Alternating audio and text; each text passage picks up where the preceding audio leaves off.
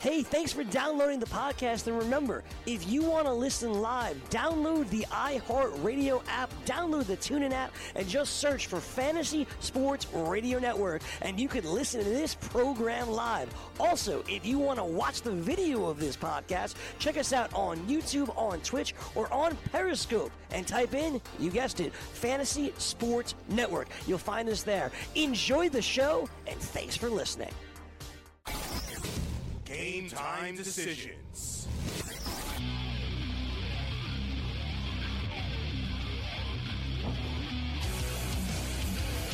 All right, let's roll. Game time decisions. Red Heat and Rage Radio. I am Gabriel Morency, kicking it uh, from location 319 over the last uh, two months or so, literally and figuratively. We're kicking it on the fourth floor of Studio 34. The countdown is on the National Football League regular season set to kick off in a little bit uh, more than uh, 24 hours uh, time. There's a ton of line movement in this football game. Everybody's liking the, the Atlanta Falcons, and it's starting to feel like a trap um, that everybody's liking the Atlanta Falcons as much as people do like the Atlanta Falcons. Let's bring in the Raging Redhead, uh, Cam Stewart. Uh, Cam throwing it down. Countdown is on. Cam's fired up for the start of the NFL. What's up, Cam? What's happening, Morency? Good, good. I was, I was getting a little bit worried there. I didn't hear you. I just heard some static, but we're right through now. We're ready to rock, buddy. Yeah, you said it. That uh, that that Falcon game, it's going all the way down. If you liked Atlanta earlier, man, you got that four and a half. That looks ju- juicy. Put it in your back pocket because you're not going to get that now. This game might go to like uh, minus uh, like a pick 'em, pick 'em by the time it's uh, kicking off, buddy. Yeah, I think uh, I think there'll be buyback uh, with Philadelphia soon. And, and in all actuality, it's a strange game. The public is just sort of loaded up on this, and everybody's betting on Atlanta. But now that it's down to a, to a point, you know, you have three points. You put three points solely for home field advantage. So now, just mathematically, there there suddenly becomes a little bit of value uh, with the Philadelphia Eagles uh, in this spot. Nick Foles, of course, will be starting. Um, you know, I, I the, the the Super Bowl. We've talked about this. The Super Bowl champions have been dominant ever since they basically went to this NBC Thursday night opening game um, to the tune of like 15 and three straight up. Like the last 18 years, the Super Bowl defending Super Bowl champion is uh, 15 and three straight up, which is uh, it's, it's a pretty pretty legitimate number. And that's all you need the Philadelphia Eagles to do is to win this football game now. And they're, they're pretty damn good against the point spread, too. Doug Pederson has been great against the point spread, but once you win the Super Bowl, it changes everything. They're rich now, Cam. It's like uh, the Beverly Hillbillies. They're, they're, they're light, life Yeah, they changed. struck oil. And Frank Reich's not there anymore either. Yeah, he was a big deal. Frank Reich did a great job with that team. So I, I'm with you there. And you you heard about the banner too. It's like Super Bowl champions. Like we don't want to look at that stuff. Like there's a lot of guys on the Eagles are just saying, you know what? Let's we got to put it in the back in the mirror. We got a big game ahead of us, so we can't worry about that type of stuff. And I agree, man. Once you rest on your laurels in the NFL, you're dead. I don't think you know. I don't think the Philadelphia Eagles are going to rest on their laurels. Uh, but once you win, you've got the target on your back. Yeah. And clearly, as you stated, not resting on your laurels, but this the same sense of hunger isn't going to be there. And and as I mentioned, Frank Reich's not going to be there. You lose your offensive coordinator. I do think it's it's tough. You know, Nick Foles played well, well enough uh, in the playoffs to get them to the Super Bowl, and then he played great in the Super Bowl in the Super Bowl game uh, itself. Uh, but I know I maintain. Listen, Nick Foles has been around a long time, and Nick Foles is still Nick Foles. He's still just an average quarterback. It's not like suddenly he's great because he had a good Super Bowl. You know, the play feels like the Atlanta Falcons, but this game reminds me of, and I don't like correlating college football and NFL football, but it, it really does sort of have a correlation to me of, of Michigan last week. A road team in Michigan, oh, Notre Dame, over. Basically, Cam, if you look at the public in college, the public has been wrong, man. You know, the public was all over Michigan. Notre Dame sucks. There's no way Notre Dame beats Michigan. You know, it's even though the game's in Notre Dame, doesn't matter. Shea Patterson, Harbaugh. Next night, uh, LSU are terrible. Miami's going to beat them. Ed Orgeron doesn't know what he's doing. They don't have a quarterback. You know, you go down the list. Arizona against BYU. Quite frankly, like I said, college football and NFL football are two different spears here, Cam. But the fact of the matter is, the public's been wrong for the most part out of the gate in, in football betting. And it scares me because now the public's all over the Falcons tomorrow. And you're part of the public. Yeah. You're on them. but you've got four points. Yeah, that's a big difference, Morency. You're right, and I'll I'll take the extra two and a half, three points. And you're right, great point. And even the Florida State game, that line uh, before kickoff, it was seven and a half, and then they bet it back down to seven. You saw what Virginia Tech did to those guys. Great, co- you're right. College and NFL are totally different, but man, publicly, and that's the thing, publicly backed dogs are suicide. We talked about it yesterday, and uh, now if everyone keeps on smashing the Falcons, I'm a little bit more scared. But I like that cushion because we got to we're going to see a cl- cl- close game, buddy. And we talked to big man on campus. One thing I think about Philadelphia, despite their defense being amazing, I think people are underestimating Atlanta's defense and Dan Quinn. They've been getting better year after year after year. When Matt Ryan struggled, the defense was on the field a lot of the time, and I think they're actually going to surprise some people. And uh, you know, I think they're going to do pretty well. I think it's going to be a real grind and uh, t- tight game, and I'll definitely think it's going to be within a field goal. So if you got four, I think that's an extra, huge extra point, buddy. Yeah, the um, you know the Atlanta Falcons, their defense has was greatly improved last year. You're, you're right about that. You know, we talked about it. The fact is, Matt Ryan didn't play great in that playoff game Nope. last year. You know, there were there were a lot of balls that were a little bit, um, you know, a little butterfly-ish and, and just you know not a lot of zip. Uh, the accuracy was off. It just wasn't meant to be. And we talked, you know, we talked about hangovers. And look, the Atlanta Falcons made it to the Super Bowl. A lot of teams don't make it back to the playoffs after making it to the Super Bowl. They did. And I, you know, I've been talking about this a lot in the offseason, but if you look back at that Philadelphia Eagle game against the Minnesota Vikings in the conference championship game, the Eagles pretty much dominated the football game. You look at the Super Bowl, yeah, the Super Bowl was a close game, but for the most Eagles part, Eagles dominated a lot of it. yeah, it. the Eagles were the better team. It wasn't like, oh, they got lucky and it was one play. It was like, nah, they were the better team. They pretty much beat, you know, it wasn't really that much drama. They, they beat them down. They won the football game. The game that the Philadelphia Eagles had their hands full the most was the Atlanta Falcon game. Remember, the Falcons beat the Rams, then they continued on their journey, and, they went into Philadelphia. And look, man, they had first and goal from, from inside the five yard line you know, with, with 30 seconds left or whatnot, whatever it was. They, they didn't run the ball. They kept throwing the ball, and Julio Jones fell. If Julio Jones doesn't slip, and he still probably could have caught the ball, it was just a little high. He almost did. Yeah, he nearly did, actually, exactly. And then there's no Nick Foles, there's no Cinderella story, and there's nothing, none of that stuff. Yeah, no, I, I, I'm, I'm just, I think Atlanta is going to be one of those teams. I'm actually more down on their offense than their defense, Gabe. I think it, their defense is going to keep them in some games. I think they're going to be very opportunistic, and they need Matt uh, Ryan to be better. He was absolutely brutal. Red Zone made a lot of mistakes with that team, but the Falcons are kind of a mystery. People, yeah, they're still like, yeah, you think of the Falcons, you go, yeah, they're an upper echelon team, but are they that good when you look at the NFC? You got the Saints, you got the Vikings. I know you're high on Carolina. There's so many beautiful, like solid football teams in the NFC. Atlanta kind of gets forgotten, but I think their defense is going to make a statement early and often this year. Yeah, well, speaking uh, speaking of Carolina, we're bringing on Whale Capper today. Yeah. I went head to head with Whale Capper in uh, in Las Vegas a couple of weeks ago, whenever it was. I lose track of time. That's right. Yeah, I don't know. When was it? I guess it was last Sunday, week. buddy. Was it Yeah, last was weekend or two weeks? I don't It even was, know. uh, I think, uh, one and one and a half weeks. I don't Who know. knows, buddy? I All don't- I I know don't is know. you bet Whale Capper five five bills. That's right. Yeah, yeah. It's, it's it was. That's what I got called the Stephen A. Smith of sports betting by Forbes uh, Forbes magazine. So, um, so yeah, Whale Capper's a real good guy though. So we're bringing him on for the first time uh, today. Nice guy joining us. He'll join us at about six twenty Eastern uh, time. We've got Lou from Gambloo. Lou. And uh, there's a big UFC card this week. And uh, of course, Lou is also a big NFL better handicapper as well. So uh, we'll talk uh, football and fighting with Lou from uh, Gambloo.com. Whale Capper will join us uh, a little bit later on. Uh, Cam's got a bunch of golf uh, picks uh, for us. We'll take a look Yep. at the DraftKings prices.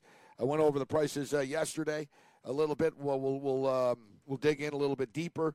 We we talked with Ricky Sanders uh, yesterday about who to start, and I see we got some callers right now. And basically, every damn call is a who to start uh, question. it's a fantasy stardom situm question, right? yeah, buddy? yeah. Well, you know what? Fantasy football season is here. It is here, It so is. I can't I can't say well it's a dumb question, but let's mix it up uh, as well. Seems like I swear to God though, you gamblers, you're all like degenerates, man. You're like big losers. You're big loser, degenerate gamblers. You don't call in. You tweet in your questions. At least the fantasy people have the nerve to get on the air and call and, and say, hey, uh, right. wh- They get- who, who should I start? on the blower. Yeah, who, who, the blower. who should I start? All right, so uh, I, I, do we actually have a woman on hold? Am I being informed? So we should go ladies first, since I Ladies don't, first. I don't think a woman's ever called our show before. So let's not keep her waiting. Terry, Hi guys, thanks for taking my call. I was listening. how you doing, Terry? Welcome, I welcome to the program. Maybe not your show. Oh, thank you. Um, so it's the James Conner. Should I pick him up? Is he worth it?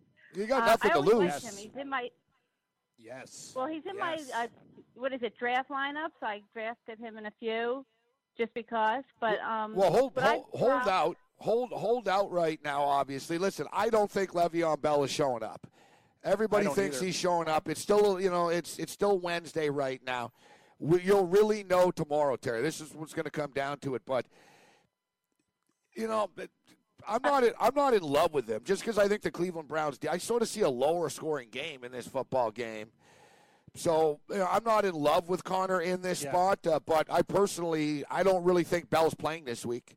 So I'll, I'll put it that way. I don't I don't think Bell's going to play this week. So Yeah. th- then it's If sort of Gabe- up to you if you want to play him or not, right? What what are your options? No, I don't want to play him. Yeah, exactly. Yeah, I don't so want to play him. I just didn't know if he should be in my bench for yeah, no, hold hold on to him because yeah, no, Well, listen, on Le'Veon, sure. Le'Veon Bell might get really crazy out of spite and say, you know what, I'm going to wait four weeks before I come back because he knows Terry Right.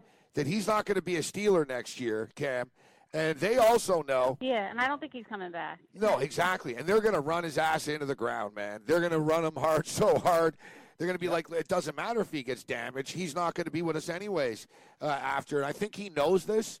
And listen, he's going to lose about $3 million. Uh, I think it's $850,000 a week uh, with the penalties if he doesn't show up. So he'll lose $3 million out of spite. But, you know, I think he comes back after, like, I think he misses. My, my guess is, and thanks for the call, Terry. But and, and James Conner's a great guy, too. I mean, this guy beat cancer, right? And uh, at a young age. I like James Conner, Gabe, and he went to Pittsburgh too. It's a great story. Like I, I'm, I'm telling you, these people But- in but against the Browns kinda sick defense, of what- tired of this stuff. I know, I know. The Browns defense will be good, but The Browns keep him on defense doesn't bench. suck. You know, it doesn't suck. No. I wouldn't give up on him just because you never know with Le'Veon Bell. He's a good handcuff. If, Be- if something bad happens with Bell and he decides to wait a long time, I think Conner will be the go-to guy, and people in Pittsburgh are cheering for him. And once he when he's been in action, Gabe, I think he's done an efficient job. I think it's uh, definitely worth a bench spot. And yeah, you're right though. It's a tough matchup against Cleveland. That defense is pretty good. Yeah, they've got some talent. Yeah, it's not. It's not like they don't have any uh, talent. All right, uh, let's keep rolling on the on the phone uh, on the phones here. As long as we got people. Who's this? Er from Ohio. Yo, EP, ER. I'm s- emergency room. EP, ER. Got a siren. I need help. I, need- I need help. EP, help ER. me. Help me, man. What's, what's I got, I gotta say, man, you know, uh, Zhang's, ER. Zhang's, Zhang's writing is much better in computer form uh, than, than it is in handwriting form, man. I couldn't tell if it was Terry or Jerry or like, yeah. I could tell Jersey Shore. Where are you at in Ohio, man? I'm in uh, Columbus, Ohio. All right. Buckeye- Oh, Buckeye. good stuff. Good. Uh-oh. well, at least they don't suck like Michigan. No, that Ohio State's way better. Uh, Ohio State wouldn't lose to Notre Dame. But uh, anyways, uh, anyways, EP, what do you got for us? All right, um, I got some questions about who I should start at my wide receiver position this week. Um, I kind of loaded up this year on running back and uh, quarterback and tight end, and um, I kind of waited on my wide receivers. But this first week, I'm not really sure who to start. So who I, this is who I got in a 12 team uh, standard league.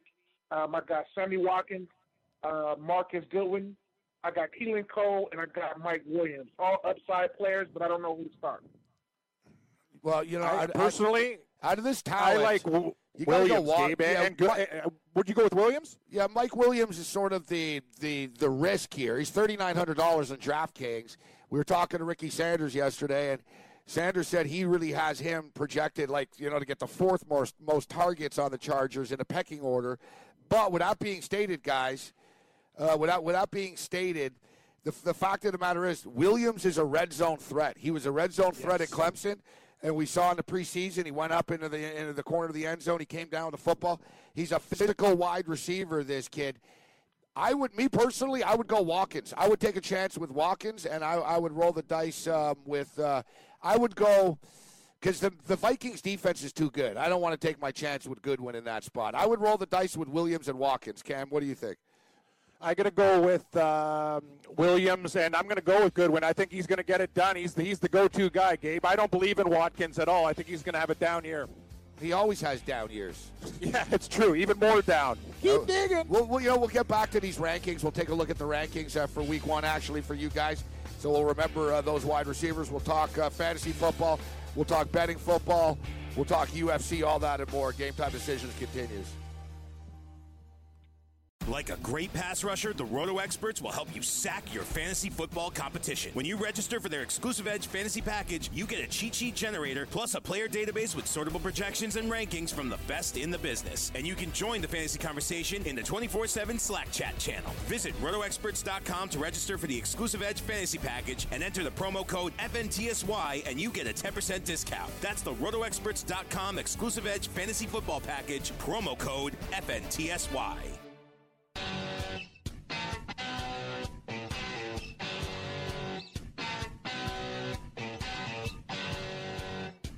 Game time decisions, Red Heat and Rage Radio. I am Gabriel Morency, Fantasy Sports Radio Network, alongside Cam Stewart.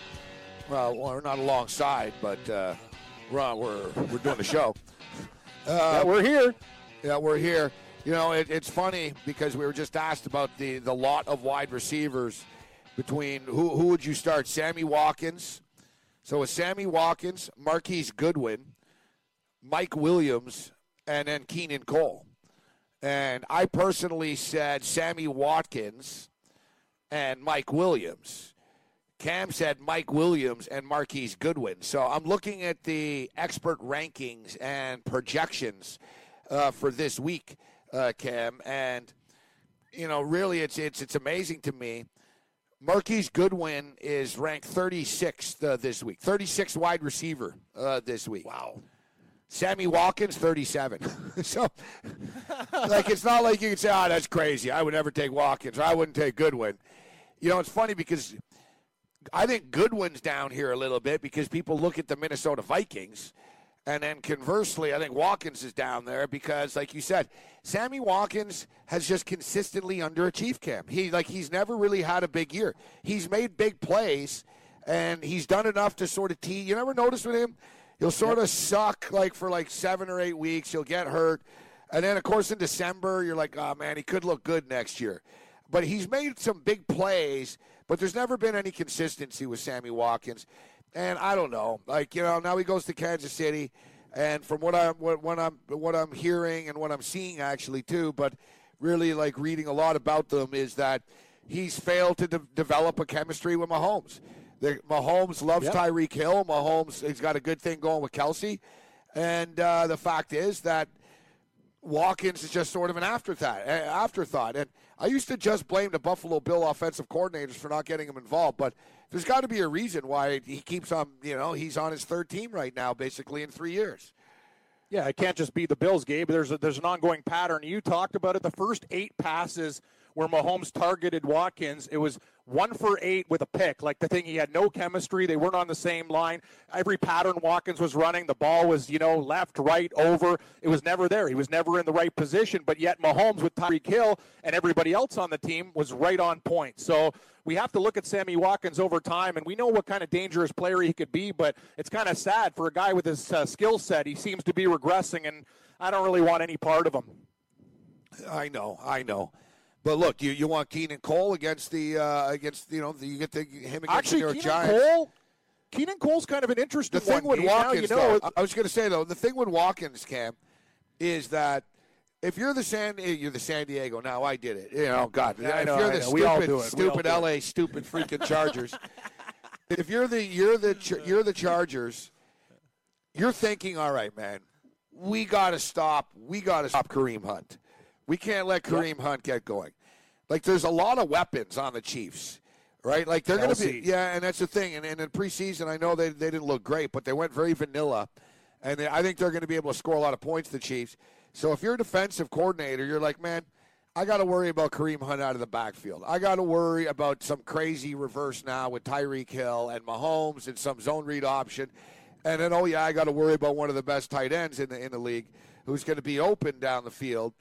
That's a lot of attention. Like, either Sammy Watkins is going to get man to man coverage and make plays, or really he can never make plays because we, out of the list that we we just went down, he's the fourth least threat, right? Yep. They're worried about Kelce. They're worried about Hill. They're worried about Hunt. They're not really worried about Watkins.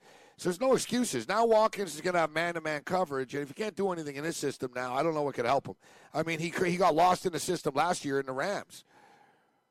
Yeah, we, well, we thought he was going to do well with the Rams, and then there was no there was no chemistry there, right? Cooper Kupp was getting balls. Robert Woods, uh, Pharoh Cooper, Robert Woods, everybody else. We all know about Todd Gurley. He's a threat every time he touches the ball, but him and Goff didn't get any chemistry too. And interesting, Gabe, you talk about the points that Kansas City is going to score, and before you pull your trigger on the Chargers, it's unbelievable that the KC Chiefs have beaten uh, the LA Chargers the last eight games too. Yeah, so there's a history a there, eight times in a row, a, a, big divisional threat, and they beat them down. But uh, Mahomes also his first start, so maybe that streak will end. I think uh, the Chargers are going to come out uh, very, very angry, and with a healthy Keenan Allen, we know how dangerous they can be. So you better ride it till he gets hurt, right, buddy? All right. So uh, here's some uh, here here's the wide receiver rankings actually for this week. All right, guys. If you're wondering what the rankings are, the consensus rankings um, in a PPR format. I'm, I'm saying PPR because, of course, you know the the DFS sites PPR, uh, DraftKings, etc. So Antonio Brown is the number one ranked wide receiver this week against the Cleveland Browns, and I think the thought process. Listen, Antonio Brown's a stud. You know, but the thing, the thing, I, I to me, the Steelers, this is their last year, Cam. I think they're going to implode eventually. They're getting older. You see Bradshaw's bitching about Tomlin. Ben Roethlisberger's had more surgery than Jenna Jameson. He can't go on like this forever. And, you know, to me, Le'Veon Bell's not going to be there next year. I don't think he's going to be there this week. So I think they're thinking, hey, there's going to be a lot of a lot of you know a lot of uh, targets uh, here for Antonio Brown, and I, I get that aspect. But like I said, I sort of get the feeling it's a lower scoring football game in this game. But so Antonio Brown's the number one ranked wide receiver. Number two is Michael Thomas who I got to tell you, Cam, I got him on two two of my three fantasy uh, teams this year. I drafted Michael Thomas, high on Thomas this year. I would take Thomas over Antonio Brown because of the matchup. The Tampa Bay Buccaneers secondary is going to be shredded. Him and Drew Brees. I got Drew Brees in my other uh, high cash league. Gabe, he's starting. Um, I, I, yeah, and I wish I, I wish I had Thomas because they'd be the one. To, they're going to be the perfect pairing. They're absolutely going to light it up. I wouldn't be surprised if he got multiple touchdowns in this game. You know, a buck forty, two touchdown. I think he's going to be huge. Uh, the Bucks have no answer for that. I, I, believe in Thomas, and I'd rather have him. I know Antonio Brown is the man, and he could do so many things, but I like the matchup better against Tampa Bay than I do versus uh, uh, Cleveland. Yeah, well, you know what? It's Michael Thomas isn't cheap. He's seven thousand eight hundred dollars on DraftKings. Antonio Brown is 8,600. Um, Hopkins is is 8,300. And Hopkins, you know, Hopkins is actually ranked uh, third. AJ Green. AJ Green's a guy that's just been totally sort of forgotten about in Cincinnati, and no one's really ever high on Cincinnati. Cincinnati are at Indianapolis this week. AJ Green's uh, ranked number four this week. Uh, Keenan Allen, five. Julio Jones, who plays tomorrow, uh, six. Davante Adams against the Bears, seven. Larry Fitzgerald, the ageless one, he's the eighth uh, ranked. Odell Beckham, nine. Is not too low for Odell, considering how good Odell is.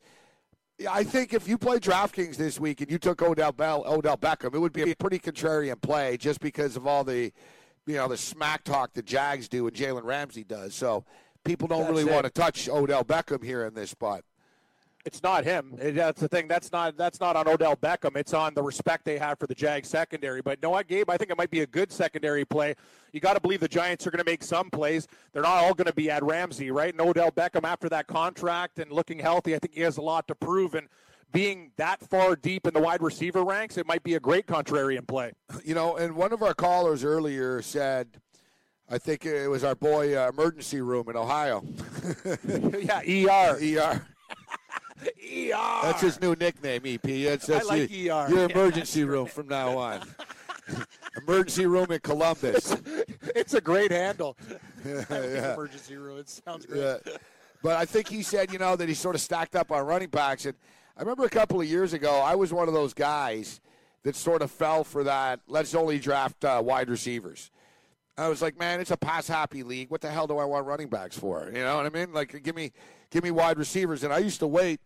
I used to wait and and draft running backs late, like even in the fourth round. People were like, "You're nuts." But I used to always get like Carlos Hyde and stuff. Nobody would want him, and I, I you know, and I actually won leagues doing that. But I don't know. It's sort of gotten away from that. That that hasn't worked for a couple of years. But where I'm going with this is, I don't like any of these wide receivers. I swear to God, in the three drafts that I was in, I cringed every time, Cam. Like almost every wide receiver, I was like, man, I guess, but I don't really love the guy. You know, I, I was like, okay. You know, I got Amari Cooper on one team. I'm not a massive Amari Cooper fan, but who else are they throwing to? Jordy Nelson will get hurt tying his, his shoes before the you know before Monday Night Football. You know, to me, uh, you know, and the Raiders are going to be terrible. So I'm looking at Cooper, thinking, you know what, maybe not a bad play just because they're going to be coming from behind so much. Thing is, Gabe, when you look at the fantasy rankings and stuff, look at receivers guys who you don't have pegged are always stepping up. It's very different for the running back. You have a, a, true starter all the time, and unless he gets hurt, yeah, you have your handcuff. But you know another guy in another team can step up. Sometimes the third and fourth guy in the depth chart. That's why it's a lot. It's a lot different, and that's why you know when I go to drafts, I try to target at least good running backs. And it was unfortunate that David Johnson got hurt last year, but you know what I mean. Like you can believe in Todd Gurley, but when it comes to receiver, a lot of time the second and third ranked guy step up and overtake the top guy. That's why it's so dangerous to draft these guys high in fantasy pools. All right, let's continue on uh, with these uh, some of the rankings here. We'll get to some other positions, but uh, interesting talking about the wide receivers here. Davante Adams is a player that I am very high on this year. You know, Adams Adams is a good football player at Fresno. He's had some big moments. He's he's gotten injured a couple of times. He's been criticized. You remember a couple of years ago? It's probably about four years ago, actually, three years ago, whatever. I don't know, man. It's all merged together right now. I just did a video for FanDuel Cam, all right, before this show started, and it's to the point. I asked uh, I, I, asked Sussman right after. I said, "Did I mention did I mention uh, Frank Reich uh, at all?" He goes, "Yeah, yeah, you talked about Frank Reich." I was like, "Did I did I bring up that trend?" He's like, "Yeah." Look, I, I, was like, "Okay." I just I just wanted to make sure. I just I just I just wanted to make sure. Um, but yeah, look looking at the rankings uh, here. Uh, Davante Adams is seven. He gets the Chicago Bears uh, this weekend. I like Davante Adams a lot uh, this year. I, I, think he's going to be a massive weapon. We talked about it the other day. I like Jimmy Graham. I like this Packers offense, but you know the Bears defense is going to be better. But you know Roquan Smith is just still a kid, and Khalil Mack just signed this week, so you know it's it's it's Davante. I don't I don't have a problem with playing Davante Adams, except he's not in my DraftKings lineup. Although I haven't finished my lineup yet, I'm trying to trying to do the, the, the masterpiece here, Ken, the, the, the perfect lineup possible. For the, the millionaire maker for Friday? That, uh, I'll take, I don't even need a million, man. Give me a 100000 yeah, I'll take uh, 20 or 30 would get me out of a hole, Gabe. You know what I mean? 100. I just want to take care of my line of credit. 100's your number? Yeah, we need one 100. Yeah. So four, far, four, 40's my number. You mentioned a nice start. You mentioned David Johnson. Yeah, David Johnson is um, David Johnson is somebody that I'm taking a look at here uh, in DraftKings. As it is now, but I'm, I'm sort of out of money, but not fully. And I like the players that I have here. Uh, Deshaun Watson, my quarterback, $6,700. Yep. David Johnson, running back, $8,800. I think King Kong like, is on I top like, of the like building both. right now. King Kong? Yeah, it's, I don't know, seriously, like what is it? An inflatable, inflatable King Kong, or what is it? I don't know. It's either it's like King Kong's attacking a building or that Dominican parade that was yesterday is really, really still going on, man. They're still banging out there. oh, that's good stuff. I don't know. There's some weird noises out yeah. there. I'm not the only one looking yeah. around. Well, yeah. I, yeah, I, am across from Wayne Gretzky's patio, and yeah, like chick, chicks are half naked, and they got the music going. I got the soundproof windows, so, yeah, so we're okay. The we're only okay. chicks that are half naked on 35th and 6th camera crackheads, all right? In fact, there's a chick changing her underwear on the corner right now. right in front of Starbucks. Does she have, does she have a DraftKings team? No. Does she have yeah. a DraftKings team? she plays FanDuel. she plays FanDuel. Yeah, she plays plays FanDuel. Oh. Um, so, Dave David Johnson. Uh, I like Johnson. I like Johnson. So listen, we had we, Washington. Yeah, we had Ricky Sanders on yesterday, um, and he said that he thinks that David Johnson is the the best running back play of the week this week. said he's got him projected to, to be the best running back this week. David Johnson. You're paying up. He's eight thousand eight hundred dollars. Look, Le'Veon Bell, man, he's not even in. Le'Veon people, Le'Veon Bell, he's not even in uniform. He's not even on the team. Exactly. He's nine thousand four hundred dollars. You get Alvin Kamara. You know, do you want Kamara or you want David Johnson this week? Actually, that's really really tough because I I believe Kamara is going to be huge. I like both of them and. I got to go with what about Todd Gurley against the Raiders, Gabe? You got to round up the podium with all three of those guys gold, silver, bronze, or like horse, a triacta box. I think all three, those are your top three guys. I'd go Yeah, Gurley, but- Johnson, and I have Gurley in my league. But the uh, but the the Monday night uh, the Monday nighter is not part of uh, Oh, the million. not part of the deal. Yeah, that sucks. Okay, then I'd go with Johnson. Um, you know, I like Elliott this year. I think Elliott's going to get back on track as long as he doesn't grope too many chicks. Um, Seven thousand seven hundred dollars, but Carolina's defense is okay, obviously. Yep. Um, you've got uh, Leonard Fournette against the New York Giants at set seven thousand one hundred. The two running backs that I got in my lineup right now are David Johnson and Christian McCaffrey. Yet, Yes. you know, I don't know. Is McCa- is the is the play McCaffrey this week against Dallas? Dallas's defense isn't terrible. Their defensive line isn't bad actually. No, it's very good, but Carolina's at home. I, we talked about that game. We thought it was a short spread. I think I told you I'm very high on McCaffrey too, the way you are. I think he's going to come into the gate. And one thing is, even if Dallas gets pressure on Cam, McCaffrey's going to get a lot of dish outs. It's not going to be just running. He's going to be a huge part of the catching offense and running offense. Gabe, I think he's going to absolutely blow it up. And at that price, even against Dallas, I think that's a very, very good play for you to roll out McCaffrey and Johnson. That's those are two studs. You can't go wrong there. The McCaffrey six thousand four hundred. If you That's, look, that's a great price. yeah, if you look at the projections, Melvin Gordon is sort of one of the. If you look at the price, look, Melvin Gordon's like ranked fourth this week in, in, in the projection. Yet he's like the sixth, seventh price. So you could argue you're getting a little bit of value now. I think that he's sort of climbing the the ladder with a lot of the experts and projections this week is because of the fact that the Kansas City Chief defense has looked a little soft so far, right? So I think they think, and I think there's going to be points in this game too. There's going to be points in this game too, but they probably think Melvin Gordon's going to light it up, and it wouldn't shock me, man. Melvin Gordon could put some big fantasy numbers up this week.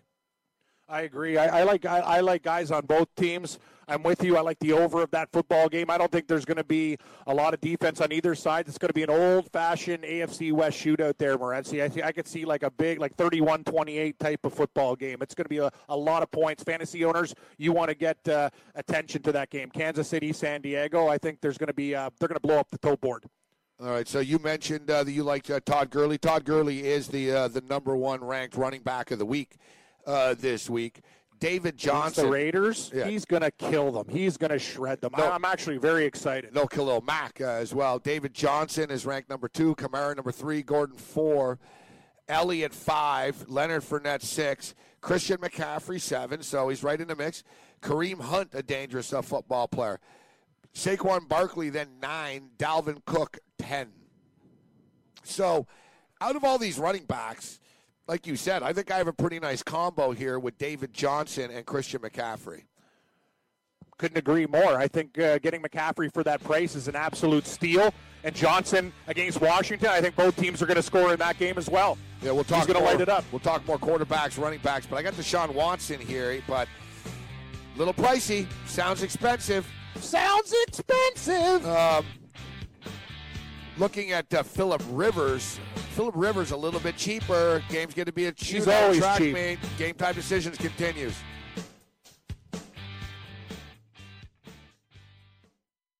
From the NFL to the NBA, DailyRoto.com is the place to win millions in daily fantasy. You can get the best DFS NFL coverage all season long for a price of $129.99 or dominate the entire daily fantasy sports realm with the Elite Package at $59.99 per month. If you use the promo code FNTSY, you get 10% off your Daily Roto package. Go to DailyRoto.com, pick your NFL or Elite package, enter promo code FNTSY, and you'll be on your way to becoming the next Daily Roto millionaire.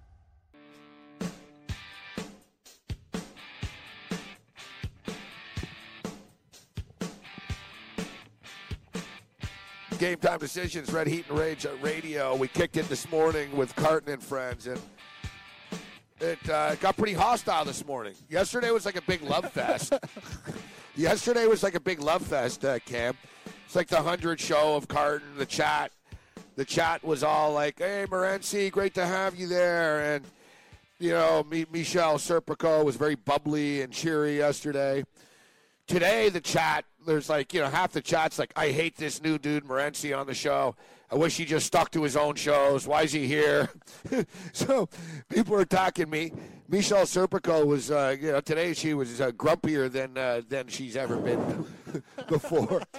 people were attacking Corey Parson in the chat, and uh, and then um, Carton upset everybody in the chat, and there was like 300 people in the chat, and they were all asking fantasy questions, and he basically called them losers. He's like,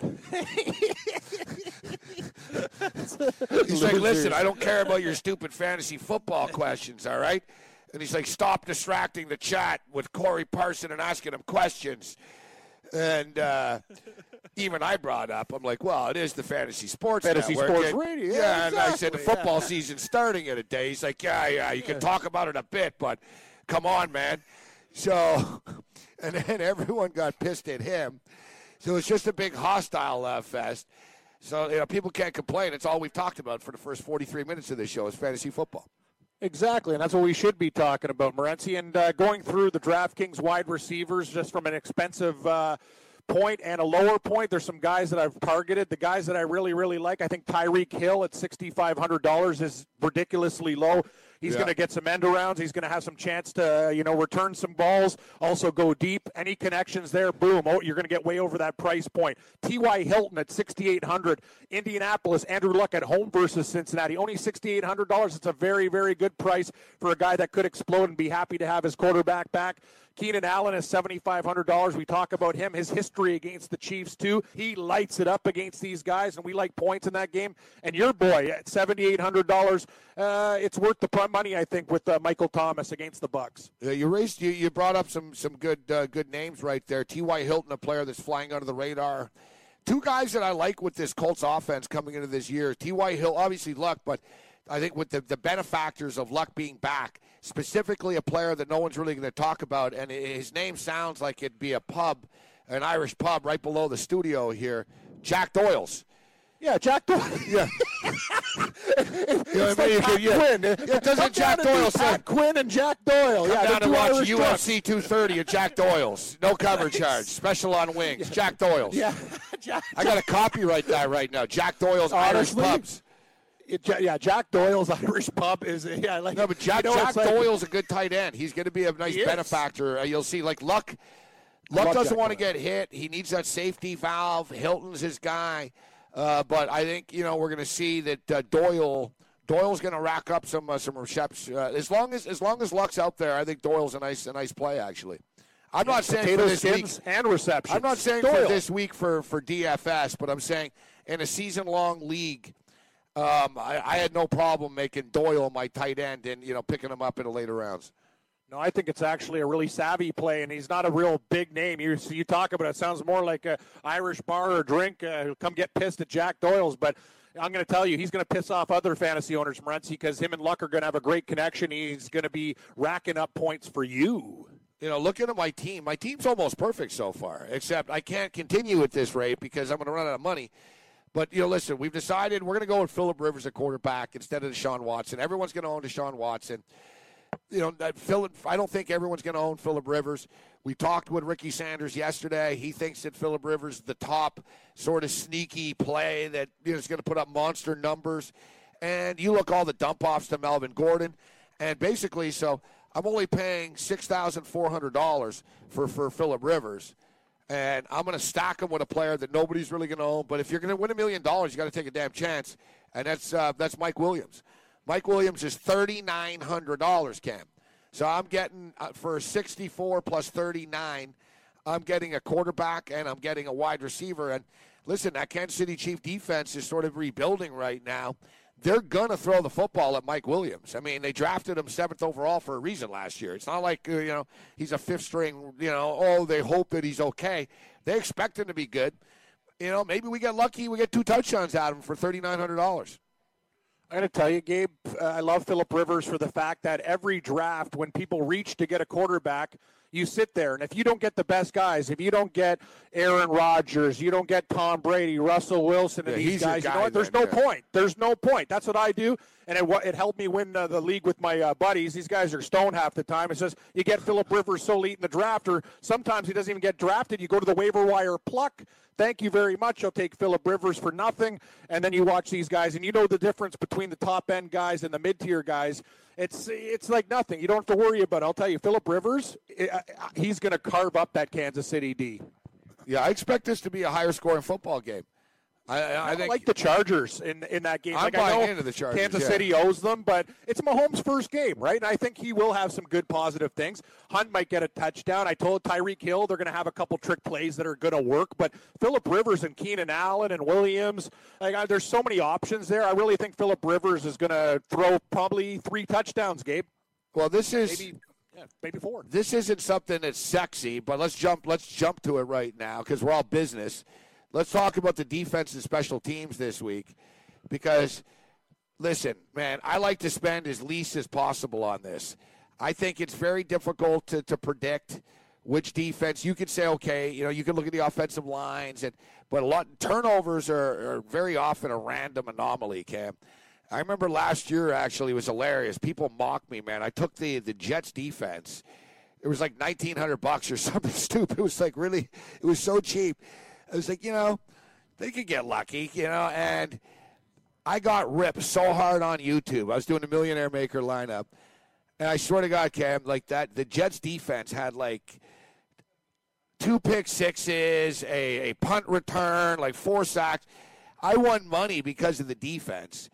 So I, you know, if you look at the defensive prices, the Baltimore Ravens are the highest at thirty eight hundred dollars. How do you approach defense? You going to spend thirty eight hundred dollars on the defense, or No, no, I mean, I'm look, not. I did the. I did get the, same Cleveland I Browns for two thousand dollars. The Cleveland Browns are two thousand dollars this week against the Pittsburgh Steelers. Nobody's going to own them. Imagine the Browns defense steps up, holds holds the uh, holds the Steelers to fourteen points or something without Le'Veon Bell. Boom, you know what I mean? You you're, you know they they get a couple of sacks, etc. So I'm gonna I'll take a look at the defensive rankings here, and because I'd like to spend least money on the defense here over at DraftKings, so I could really really get a better flex uh, player. You hear what I'm saying? I- Exactly, but out of the out of the low end guys, you can't take Tampa Bay at 2000. That's stupid. They're at New Orleans. 49ers on the road at Minnesota, $2100 pass. Texans against New England, that's uh, suicide. 2200 bucks there. Cowboys and Carolina not interested. Chiefs, we told you, points galore. No thanks. So if you're going to look at two bottom end quarter bin, you know, let's go to the CD in the quarter bin. Yeah, but like you just said, at 2000 or Colts at 2400. Well, you listen. You those could, are those are bottom bin guys. You could spend thirty-eight hundred dollars on the Ravens against the Bills. That should be a lower scoring game. People are thinking, "Oh, Peterman's going to throw a bunch of interceptions again." Um, we'll see. The Jags, thirty-seven hundred dollars. You want them against the Giants? That Giant offense has a lot of weapons. Saints, Saints defense is okay, but that game's going to be a track meet. you don't want the Saints D. The Vikings defense will probably make some plays against Jimmy Denver, Garoppolo, maybe. but it's pretty it's pretty expensive at thirty five hundred dollars.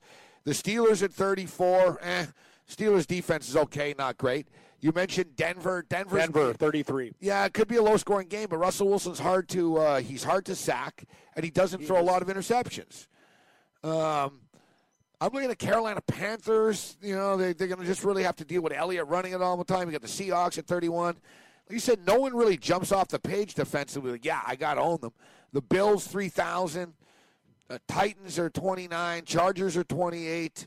Redskins are 28. Bengals are 27. What about that Cardinal defense? Twenty five hundred dollars against Alex Smith Don't and do the it. Don't do it, Gabe. You're big on the there. Redskins this uh, Cheap, cheap, you like cheap, you like cheap. you like Washington. I'm just saying. I'm just saying out of your low grade guys. I don't know. I almost want to Carolina. I want to do it and take yeah Carolina's defense or the Cleveland Browns at two thousand dollars. It'd just be complete Yes. contrarian. Browns at two thousand. These are the four defenses on the lower end that I would look at: Denver, Carolina, Cincinnati, and Cleveland. If you want to save money, that you want one of those four. I think will they'll, they'll do good for you. The defensive rankings this week: Baltimore, Jacksonville, New Orleans. I'm not buying that. No. Uh, the Rams, but they're not part of the Million Maker. Uh, Minnesota, five. Yeah. Detroit, no. That's Denver's seven. Chargers are eight. No. Panthers nine. Tennessee, Pittsburgh, New England, Philadelphia, Cincinnati, Green Bay, Buffalo. Arizona's 18. So Cleveland is ranked 23rd this week, but they're the cheapest. Exactly. Dude, I don't thousand dollars. You can. The thing is, look at like sure, Pittsburgh's going to score a couple touchdowns, but remember the last time Cleveland played when they were worst team? Did not a block a Pittsburgh punt. They did a couple other things that were very positive when they were a horrible football Yeah, the team. total's only 45 and a half in a game. It's not like it's supposed to be a track meet this game. I'm telling you, I, I, I'm with you. If you want to save money on on Cleveland, I think that's a savvy play. Will they be the best defense this week? No, but look at all the prices. You pay two thousand to somebody else paying thirty five hundred plus for the upper echelon defenses. That's the difference between winning or losing. I'd rather take my chances with the defense and get a better running back or receiver. All right, so uh, Lou from Gamblu.com going to join us Yep. in about five minutes' time. Uh, we look uh, forward to that. Um, yeah, it's been been a crazy, uh, crazy day. It's been a crazy week. It's been a crazy month, uh, obviously. But um, our run at the ZZ Top uh, Hotel is coming to uh, coming to an end. Oh, when are you moving into your new place? No, I'm not. I'm moving into a uh, a hotel on the side of the New Jersey Turnpike. Oh, okay. Yeah, Oh, okay. I thought you were. I thought you were getting. I didn't. I thought you were getting a place the in metal, Weehawken, the but it's a hotel. the Meadowlands View, or Is that something. what it's called? Yeah, you man. You can't but- make this stuff no, up. No, you can't, man. Thing is, they Oh, put man, put it this way: th- this place is like a hundred bucks a night, as opposed to as opposed to uh, two two sixty, where that's what they suddenly wanted at my place. So I, I, Cheap, got no cheap, cheap, choice. hey. Kind of like uh, DraftKings. You're saving money on defense. You're saving money at the Meadowview. Uh, And Meadowlands I'm not, I'm not overly happy with the uh, the housing situation that I'm going through, to be honest. Yeah, I- well, that's the thing. I don't know what's going on. You're so all comfortable in your house. The show. You're all comfortable in your really, house, I'm, I'm, I'm, I'm- I'm at le- I'm at leases right now, and uh, I got another soundboard there. I invested in it because I didn't want to lug that thing in my Adidas bag, you know, through the four. What is it, 110 degrees there today in New York? I'm so actually. Yeah, but you're not, not, bad you're- as last But you're night. not living in a hotel on the side of the uh, highway of the New Jersey Turnpike. That's true, Gabe. That's very true. and you don't have to be in Manhattan at 8 a.m. No, no, Every I don't. day. No, no, no, I which don't, no. it will be a challenge considering I am on the side of the turnpike. I got to tell you, Brad. On, on the, uh, yeah, yeah, yeah, yeah. It's big leagues. Yeah, it's I- nothing but glory. You're really well. You're you're you're in the big leagues, but it sounds like you're still like uh, you r- r- riding like my, uh, the AAA bus to the Uh, to, to, to the major league stadium. Yeah, exactly. It's that's That's what I'm getting No, from no, this. but It's the- like the problem- major league, but eh, Yeah, yeah, but the, the problem is, like uh, any move to any new town, there's always going to be the couple of weeks. Like, listen, you know, a lot of people just stay in the same town they've been in their whole lives and stuff, right? But Yeah. I went to Vegas, it was the same thing. They were like, "Yeah, you can get this condo in, in a month," and I was like, "Well," and I was living at the uh, living in a hotel. But I remember when I got the condo, even I was in Vegas. I had no furniture. I basically, I remember when I was all wasted. I slept on the floor. I woke up, my back was killing me. Like I passed out on the balcony on a blanket type thing. I was like, man, this really isn't what I envisioned for Vegas. And then, you know, a month later or whatever, I had a bunch of furniture, and you know, life life moved on. It was tough. I've only been here for a couple of days. It was unusual circumstances in my personal life, and um, we're actually close to closing with this condo. But to be honest, I'm starting to care less and less now. Because get this, I can move into the condo on September the 15th, the same day I'm coming back to do the record. Wow. Yeah, so I got to pay, like, you know what I mean? I'll be paying, like, big money for, I won't even be here.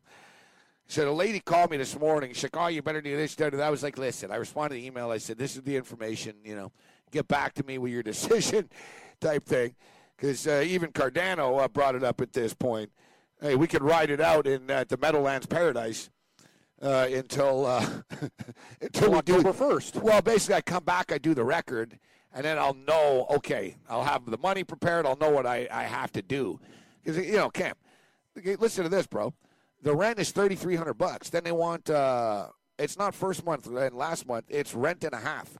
So they Yeah, want. told me it's like nine grand. Yeah. So That's unacceptable. it's kind of insane, really. You know. It's actually stu- I got to be honest with you. I don't care if it's New York or the city's encrusted in diamonds. That's nuts. Yeah. And I'm going to tell you as your Cardano's actually trying to talk me Yeah. out of it. He's like, dude, he goes. I like he Cardano's goes, go style. I'm back, do, do the record, and figure it out when you come back. Totally. you know what? Cardano's giving you good advice, and as your co-host and friend, I'm going to give you advice. Screw that. Stay at this Meadowlands thing till October 1st because you know what? Paying for an extra days is that it's not just a couple hundred bucks. It's going to be thousands. And as your uh, buddy, it's football season. You need that cake. Well, the Worry only- about it in October. the only, then the plus side of it is at least I'll be close to the Meadowlands FanDuel Sportsbook. yeah, hey, you got to think about the positives, 12, buddy. 12 minute drive down the uh, down the turnpike. never imagine. You never you never know where your adult life is going to turn. I never pictured living in a hotel across the street No, from the I, I told I told you I told you Giant Stadium. I actually told uh, Oakley yesterday while I was doing the show, and I was very serious with him. I go, "Are you going to retire soon?" He's like, "Yeah, it could be in the next year." I go, "The minute you're gone, I'm selling my place. I'm gone." I'm with you, man. I'm up for a new adventure. I'm up for a small town, and uh, I'd like to bank some cake. And uh, if I, you know, if I'm around, I want to, I want, I want to have some money in the bank to enjoy life. You know me. I love food. Yeah, there's a lot, lot of good food here. It's one one. Uh, that's uh, one good thing. Oh yeah, how was that meatball place you were talking to me about? Oh yeah, I went to Mike's last night. Now listen, if that guy's name it a winner? if that guy's name is Mike, my name is uh, Osama. so his name wasn't Mike. No, I like it. They make it sound all like nice and low. Oh yeah, they make it sound Italian. no, It's no, like, no, where's no, Mike? no, no. I think they were Egyptian. They were. Uh, I think. I think it was Egyptian. There seems to be a lot of Egyptian people in uh, in New Jersey. I'm not kidding. I'm not I just uh, saying that. They're, they, uh, the thing about Egyptians is that when they're cooks, they could they, they could do a little flavor of all countries. Yeah, They no, no, the a, glo- guy, a uh, global palate. No, they're very good. I got I got I got the uh, Mike special uh, cheese pizza with extra cheese, and uh, I got to tell you, Cam, when uh, when Mike says extra cheese, he means extra cheese. Like they, they have to stay to Wisconsin. You know, like when there's so much cheese, when you open the box, it's stuck to the top. I, that's what I crave. That's what I asked for. Like there was like chunks of cheese stuck to the box. I ordered onion rings with it, real healthy. Oh, I like that. All right, man. It was like uh, a pizza box full of onion rings. It wasn't like a little like You got You got to invite me to New York. This sounds like eating paradise. Do you Yeah, know that's why everybody's is two ingredients now? It's a joke. Yeah, I know. yeah, I know. Screw them. Some, yeah, some, some pizza place you get away with that. There where it's not an extra. All right, Lou, Lou Gamblu.com joins us coming up next.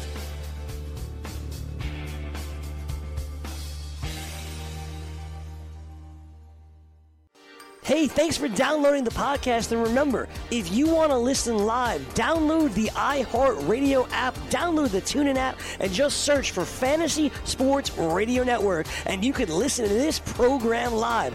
Also, if you want to watch the video of this podcast, check us out on YouTube, on Twitch, or on Periscope, and type in, you guessed it, Fantasy Sports Network. You'll find us there. Enjoy the show, and thanks for listening. Game time decisions.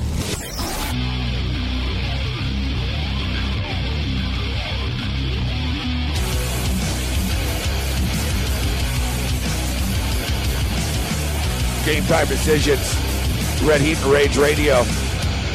Fantasy Sports Radio Network. What was the name of that dude at the uh, Environmental Protection Agency? I'm probably in the wrong room when I'm asking these guys. I think it was Scott Pruitt. He was a pretty sleazy dude. Scott Pruitt, yeah, he tried to get his wife a job at uh, Chick fil A or got a franchise or something. he's, like, who, he's like, who would Chick want Fil to- A's got a real good thing going on now. They're little like family friendly. My kid lost his doll there, and they, they had a Oh, yeah, It's you like- noticed You see during the football campaign, I'm like, these guys are really. Uh, They're so the full of it now. I You know see- it's unbelievable. Yeah, you see, they have a campaign. He goes, yeah, like one month ago, I went to Chick Fil A and I forgot to get my three dollars change. He goes, I went yeah. back like a month later. The guy still had it. He, he starts crying. No, it's like, dude, it's three dollars, bro. Like, you know, really? know what he said? He goes, "I kept your change in my back pocket for a month." Yeah. I'm sure you did.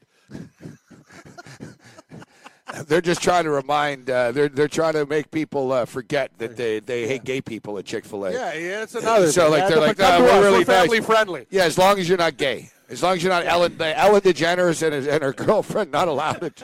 We're just kidding. It's inclusive. That's the thing, though. They said something like anti-gay. The owner did something about you know going to hell type thing. You know, religious guy, and then Sarah Palin, of course, was like, I think we need to support Chick Fil A, and uh, you know because of their stance on you know same-sex marriage, and then Chick Fil A took off after the fact.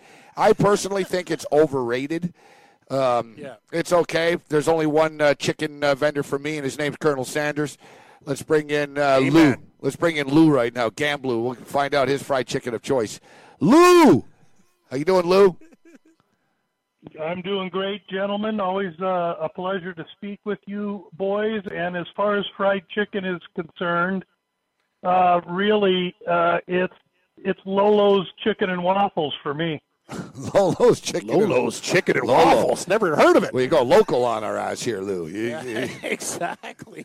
You go. You're going local. But I gotta tell you, I can eat fried chicken any day, any time, any hour, and even if it's grocery store fried chicken. Oh, I yeah, love yeah. fried chicken. Yeah, yeah, yeah. Me too, yeah. Lou. I love it. You know what? Uh, the yeah, the chicken, chicken and waffles. I've had it uh, a couple of times. Cam, you ever had it with the? It's basically like fried chicken, and they just put it on top of some waffles, but you get maple syrup with it too. So like it's it's pretty lethal. You know, the chicken, the ma- the waffles, and the maple syrup. Why do you think McDonald's went to McGriddles? They had a thing where they did a test, right? And people people love maple syrup and, and breakfast and food. It's just one of those things that makes it even sweeter, Morency. Sweeten the pot. sweeten life uh, a little bit. Sweet, sweeten it. How about? Uh, do you have El Pollo Loco in Arizona? I assume you do, Lou. Right? El Pollo Loco. Yeah, we have that, and we've got uh, we we've got what you were just talking about. What is it? The the uh, Chick Fil A. Um, but we also have another one, and I think it's regional, maybe national. It's called Cane's, and they do a really good job. My 22 year old eats the hell out of it, and I think that's a a, a, a, a spot for a bunch of young kids that are tw- in their 20s. Probably all our listeners. Cane, cane, cane pizza. Uh, uh, Cane cane, chicken. Uh, cane chi- fried chicken. Uh, that sounds, all right. Um, all right, Lou. So, hey, NFL football is here. UFC as well. Uh, I've been all over the place, Lou. It's been a hell, hell of a whirlwind. We missed you in Vegas, but we'll see you there. Uh, we'll see you there next year. So, it's hard to believe. Actually, I know what the date is, but it always freaks me out when I see it. Yeah, wow, we're into September now, September the 8th. So here it is, Darren Till and Tyron Woodley. And I know you've been pretty vocal, uh, Lou, in, in the past, like, you know, year, year and a half or whatever, about Darren Till and his basic disrespect uh, for weight classes and his disrespect uh, for making weight. Yeah, I have been, but you know what? Why should I be really critical of Till? It's the UFC that's allowing him to grossly miss weight against Stephen Thompson, fight him in a controversial, close fought decision, and then they reward, And then him reward with a title fight. Yeah. It's it's just ludicrous, and And you know what? uh, He saw it. while I talked about it too, Lou, before, and I, I was I was the same way, and it was nothing personal against Kevin Lee. But remember, Kevin Lee made a mockery of it. The dude was like six or seven or eight pounds over, bro. Like he didn't even try. And oh, he lost a little bit of the purse, and uh, you know he couldn't get the bonus. He he beat the shit out of Mousasi, I think it was. Whoever the hell he fought, I forget off the top of my head. He he killed the guy. Like he really destroyed the dude and he weighed like six. You know, he didn't even try to make weight. The other guy tried to make weight. It wasn't Mousasi. Mousasi's bigger. I'll look it up in a second. But he killed the guy, and and then after Lou, and people are like, well, he didn't get a bonus, so he wasn't rewarded. It's like, no, he he was rewarded. He moved up the ladder. Like you said, you don't get punished.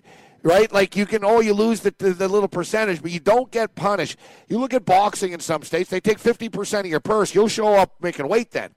And but that's the UFC. You know, Dana White won't punish you. He'll punish you if you tweet something negative about him, but he won't punish you. You know, if you take steroids, he won't punish you if you throw a dolly through a window and get glass in people's eyes. And he won't punish you if you miss weight, Lou. So why, like you said, it's hard to blame the inmates when when the guards aren't doing anything, right?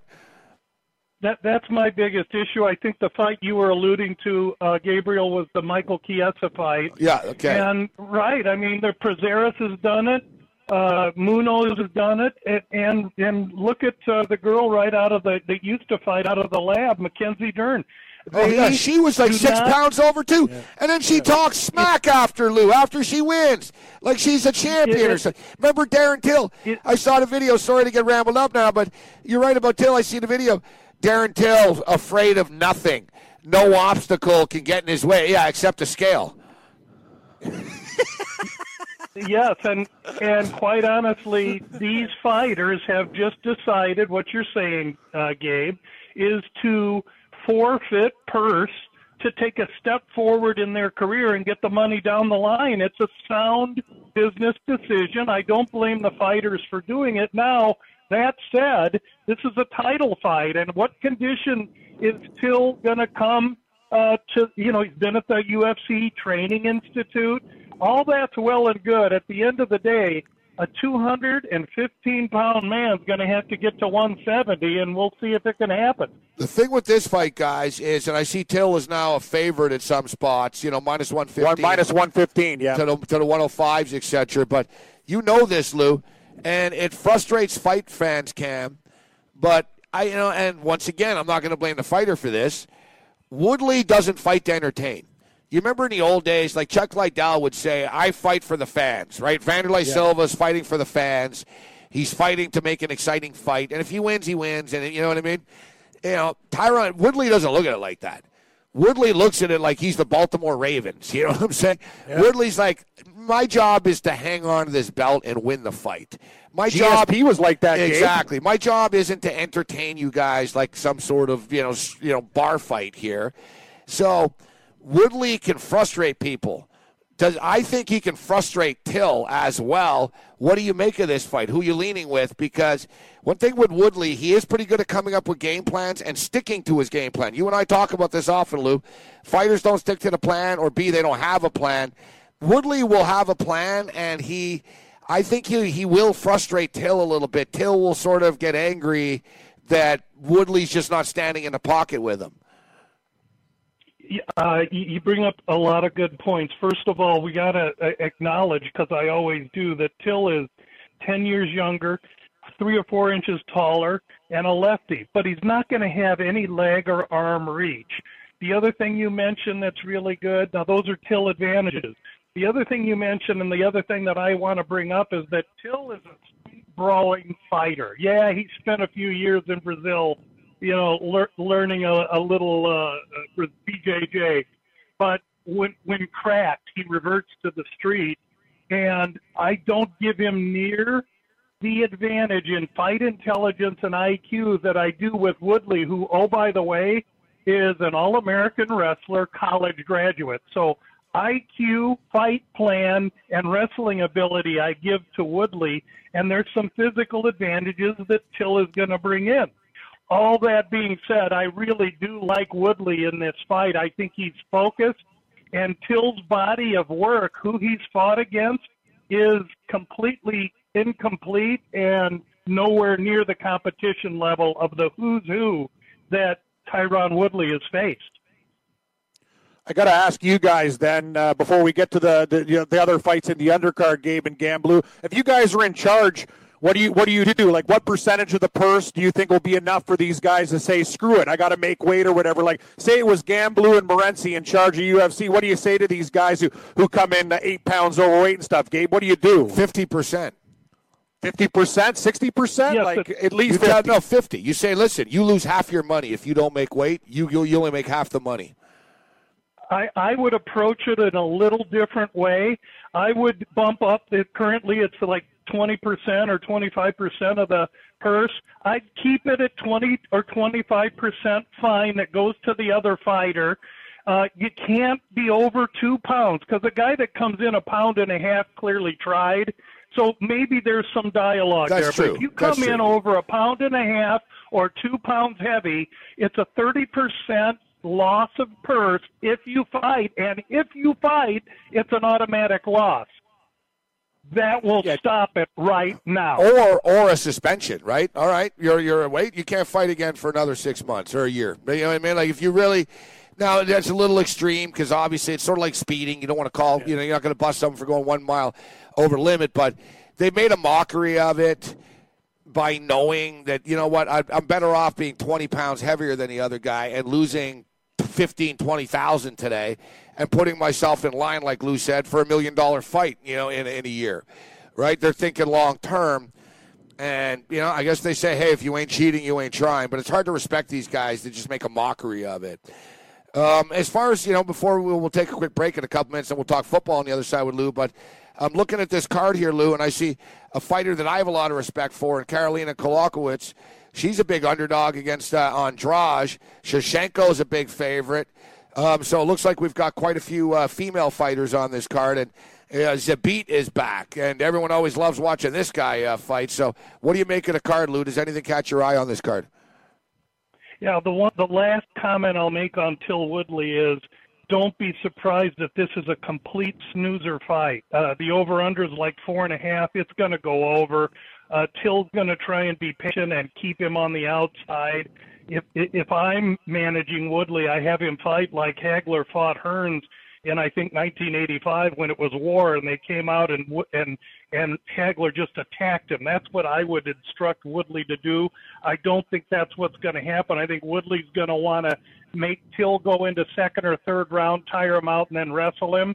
And I think he's going to be successful with that. But this fight is going to leave everyone that watches it with a bad taste in their mouth because I think it's going to be boring. So, uh, moving down to some of the other fights, uh, a lot of overs with all these 115 and 130 pound ladies fighting.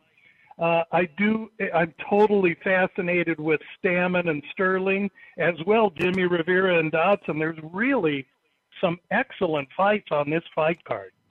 Looking at the totals here, uh, the Andrade fight is um, minus minus 250, two and a half uh, in that fight. You mentioned Sterling. Uh, the Sterling fight, that's a that's a big total there to two and a half minus three fifty uh, to the over, and uh, Diego Sanchez, his total is only one and a half, and Diego Sanchez, wow, Man. plus one ninety against uh, Craig White. Like this guy, like is Sanchez going to fight forever? Lou, is this the deal? Is he trying to set a, like a Guinness Book of World Records? he he's a fighter, and it's part of the issue with athletes, but it's a bigger issue with fighters is that, you know, when you're trained to believe that you're this, and most fighters believe that they're fighters, they, they, they have to try and find something to evolve into when their career at 27, 30, 32 years old is over. And I hope that Diego can find something other than fighting because clearly he's gone too long. And, and this kid is younger, taller, longer. He's going to cut him to ribbons. You look, so he lost to Matt Brown. He lost to Iaquinta. He did beat Marcin uh, Held.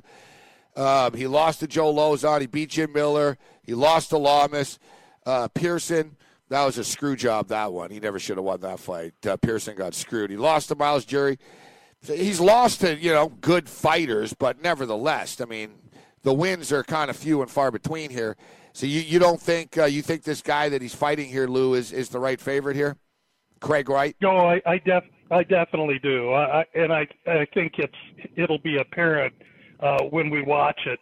Uh, the the fighter against the white that may have a chance could be Jim Miller, who's fighting against the other white on the card. But but Craig White's going to be just too too young, too fast, and too skilled for Diego Sanchez. Lou from Gamblu. Jim, Jim Miller's no spring chicken either, boys. He's no. been around the block. Yeah, he's been around forever as well, man. He's been around forever as well. All right, Lou, we're going to go to a break in about a minute or so. So, anything else on a UFC card uh, you want to talk about? Any fights uh, here? And then on the other side, we'll talk NFL football. Yeah, the, the main dog that I'm looking at outside of now Tyron Woodley on the fight is Niko Price. I like the fact that he is a six footer. He's going to have two inches of size, height advantage. He's five years the younger man, and he's going to have three inches of reach in legs and arms. He's also more versed in the fight arsenal with tools. He can fight on the floor. He can grapple. He has Muay Thai, and he fights out of Denver, high elevation. Alhassan is nowhere near as versed, and I like Price in that fight as plus 120, plus 125 dollars. Lou, uh, with us. We're going to take a quick break uh, with Lou and uh, Cam Stewart on the other side. We'll talk NFL football set to kick off in a little more than 24 hours' time. Red Heat and Rage, Game Time Decisions, Fantasy Sports Radio Network continues.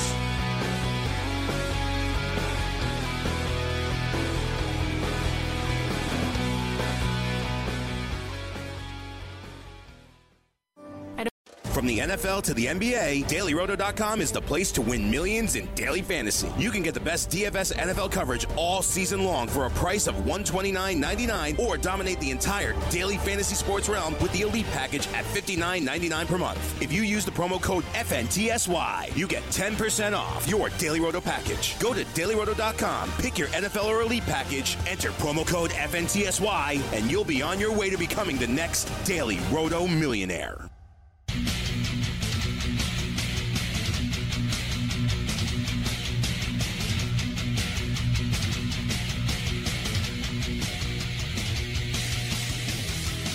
Game time decisions, Red Heat and Rage Radio. I'm Morency, Cam Stewart, Lou, uh, joining us right now from Gamblu.com.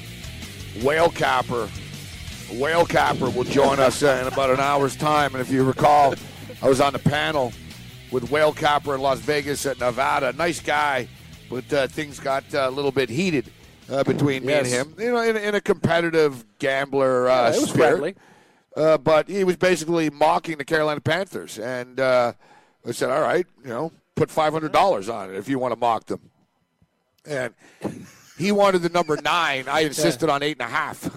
Yeah, exactly. Well, it's eight and a half. I That's don't know where- be that's a. I don't know where he's coming up half with nine with, right? So yeah, it was, it was eight and a half, and uh, so yeah, no, me and Will Capper are good actually, and uh, we had Andre Agassi on the show this morning on Carton and Friends, and uh, he was actually in studio, and it turns out Will Capper's actually a big tennis capper as well. He said he's doing some tennis capping, ta- doing some tennis videos, I believe, for SBR. And uh, then he'll be joining us at about six twenty. So we'll talk a little bit about the Panthers. Then uh, then we'll move on, and I'll tell uh, I'll tell Whale Capper the story about how uh, Cam tried to play me. Cam tried to play me and uh, go a head-to-head prop with the Arizona. What team did you want? San Francisco versus Arizona. That was it. Yeah, yeah. We Without- can still do some stuff, Gabe, but uh, without any we'll games. work on that. Yeah, without any games. You're like, well, I'll I was take that give bet. you two and a, I'll give you two and a half. I'll take that on. bet. You know. All right, let's talk NFL football with Lou. So, Lou, we're less than uh, well, not not less. We're about 24 hours, a little more than 24 hours away right now from the start of the National Football League season. Yet it seems like uh, the season's already begun, and the bettors know something because they've, they're all betting on the Atlanta Falcons. I talked about this um, on a FanDuel video that I did. Defending Super Bowl champions are 15 and three straight up last 18 years in their season opener. It's it's amazing to see the fact that the spread's down to one point right now, Lou. it is a little amazing and and uh, I made a handful of early moves when these numbers came out months ago and and that's why you're seeing some dynamic change here through the preseason and such. Uh, we'll get back to normalcy after this week when we only have a week between games. But uh, at four four and a half I teased Atlanta up to ten. And now with this thing hovering down around zero I do believe uh, Philadelphia is getting undervalued a little bit, and and at a pick 'em, uh, you can get a money line minus one ten Philadelphia pick. I I think that that's a a solid consideration and one that I will make. Uh, it's a consideration I will make. Uh, I'm looking at the spread tickets. 31% of the spread tickets on Philly, but 55% of the money. And in the money line, you got 23% of the tickets are on Philly, but 44% of the money. And yet, when we look at parlays, 71% of the parlays have been placed on Atlanta. So you you clearly have a sharp side and a public side in this game. No, great point, Lou. And we were talking about Gabe and I the best part of the number. When this line opened up offshore, it was four and a half, now down to one. We're looking over a field goal there. And conversely, I've been following you on the Twitter and seeing, you know, you were big high on the Eagles under. Did you say we don't know when? did you say we don't know when Twitter? Wentz is coming back? Did you say the Twitter? I like that, Cam. You sound Yeah, the Twitter. you sound like a like what? You sound like grandma, like a grand.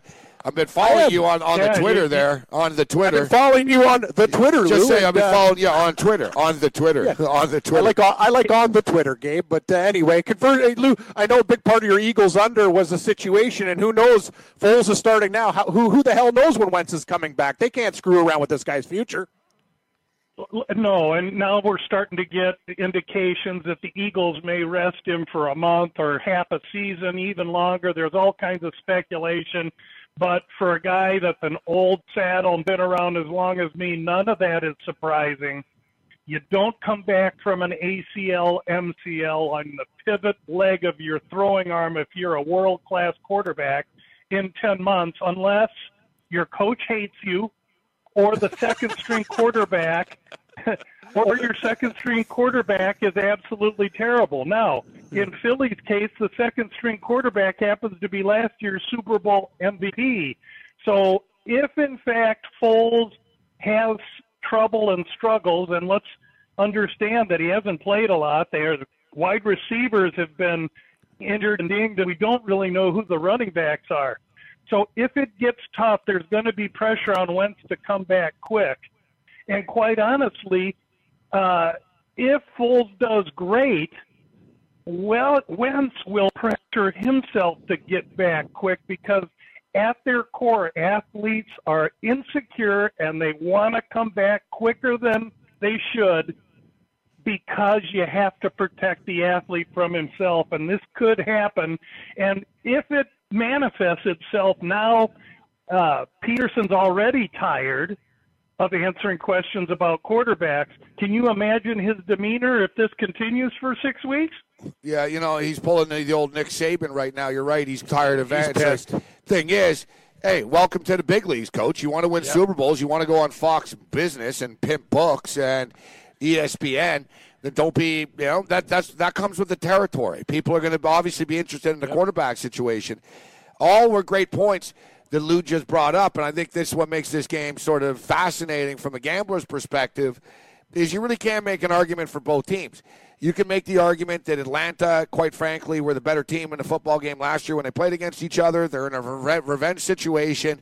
They don't have anywhere near the injury situations that uh, Philadelphia does. The Super Bowl hangover. Oftentimes we see it in hockey when teams watch the banner go up, they're a little flat after the fact. Uh, but then if you look at it from an analytical standpoint, and I brought this up earlier, Lou, the, the fact that it's one point right now, and you know, essentially becoming a pick 'em. I mean, you add three points for home field advantage, even in the worst case scenario. It's hard not to argue, actually, that there's almost value on the Philadelphia Eagles right now at minus one. Even though I like the Falcons in this game, but I understand like that. Like I said, it's like a it's like a Supreme Court case. You can make an argument for both sides on this one. Yeah, I think so. I can tell you that the only way I would play it is Philadelphia or pass. And quite honestly, we got 16 NFL games this Sunday. We got about 40 games on Friday, Saturday of college, 56 football games. I'm going to play two or three NFL games all weekend long. I think the Atlanta Philly game is a perfect game to watch and learn. We don't have to play every single night. And that's one thing that I really try and stress to people. You're no fun, Uncle Lou. Are you an, are you an action are you an action player or are you a, a businessman? And so, uh, in our pursuit of bottom line, we're a little more selective. You're an action player, Gabe. It's the first game of the year. I know. I know. Lou's He's right. fun, Uncle Lou. Lou's right, though. I, I, uh, I, Yeah, I know he's right for. Hey, Lou gives us good advice, but Morency, God, come on, God, you're you're playing every, you're playing almost every damn game on the board. You can't no, I'm. I'm not playing every day. Lou's not playing every. I'm not playing every damn game on the board either. But I've been guilty of playing the TV games, and it's the first game of the year. I'm not. I'm not going crazy on this game, but I want. I want some action on it. And, and don't be don't be uh, ashamed to play TV games. While everybody will tell you there's no value in the TV games, they're actually ass backwards wrong. There's tremendous Yeah, value. in people, the you're right. People get scared. You're right. yep. You get you get public pounding on those things, whether it's Thursday and it's the first game, or Sunday or Monday because it's the last game. And if you if you read the numbers correctly, you can find great value in those TV the games. year that we finished eighth in the Super Contest um, with um, with with our partners, we realized it was basically like prime. We were prime time kings. Like we crushed the Sunday night and Monday night games. And it's funny because a lot of people in the Super Contest really avoid those games. They don't want the Monday night game. They don't want the Sunday night. You know, they're like, oh, it's a high profile game. But Lou raises a good point. The public will will hammer it, and and they, they could be wrong. You could be getting some value on the other side. And then conversely, you're sort of, you know, the, the thing about football is you're always getting a team's best effort, only 16 games, but even more so on prime time. Every team's even more focused. So at least I know if I'm betting on a team on prime time that they're they're not they're, they're probably not going to be mailing it in. So let's let's move on to some of these other other football games on the board. Uh, Cam's already bet the Baltimore Ravens. I think that you know that one should be done with trepidation. I think there's a lot of judgment, Lou, over Nate Peterman in one game last year when he threw five interceptions. I'm, I'm not so sure the Baltimore offense is justifiably laying seven and a half points. Andrew Luck is back yet. The money's coming in on the Bengals as that's down to two and a half yep. Uh, right now. Texans getting six and a half against the Pats. Remember last year, Deshaun Watson put 33 points up. I think it was his first start. He put 33 points up on the Patriots, Lou. They're getting six and a half. The Texans do intrigue me as underdogs. Uh, the Texans absolutely intrigue me as underdogs, and they throw that number out at six and a half. So they they don't want to give you the seven with the Texans it's almost like they're begging you to tease that New or- the New England game down, and I would caution against that. I I think the Houston defense could be very sound. They they know they've had a target on this team all preseason, and New England has serious issues with continuity at wide receiver. Yeah, they got Gronk, but but who else is Brady going to throw to? And uh, is Sony Michel is kind of on the shelf, one of their running backs. So I think this could be a competitive uh, football game here. Yeah, Lou, uh, Gabe and I were talking yesterday about Pittsburgh and Cleveland, and at Cleveland now, even though they're doormats, they're kind of like the public's doormat now. They're on hard knocks. You know, everyone, ooh, the Browns are going to be better. Win total up to five and a half. Only and you four look at point, this line. Only four points now.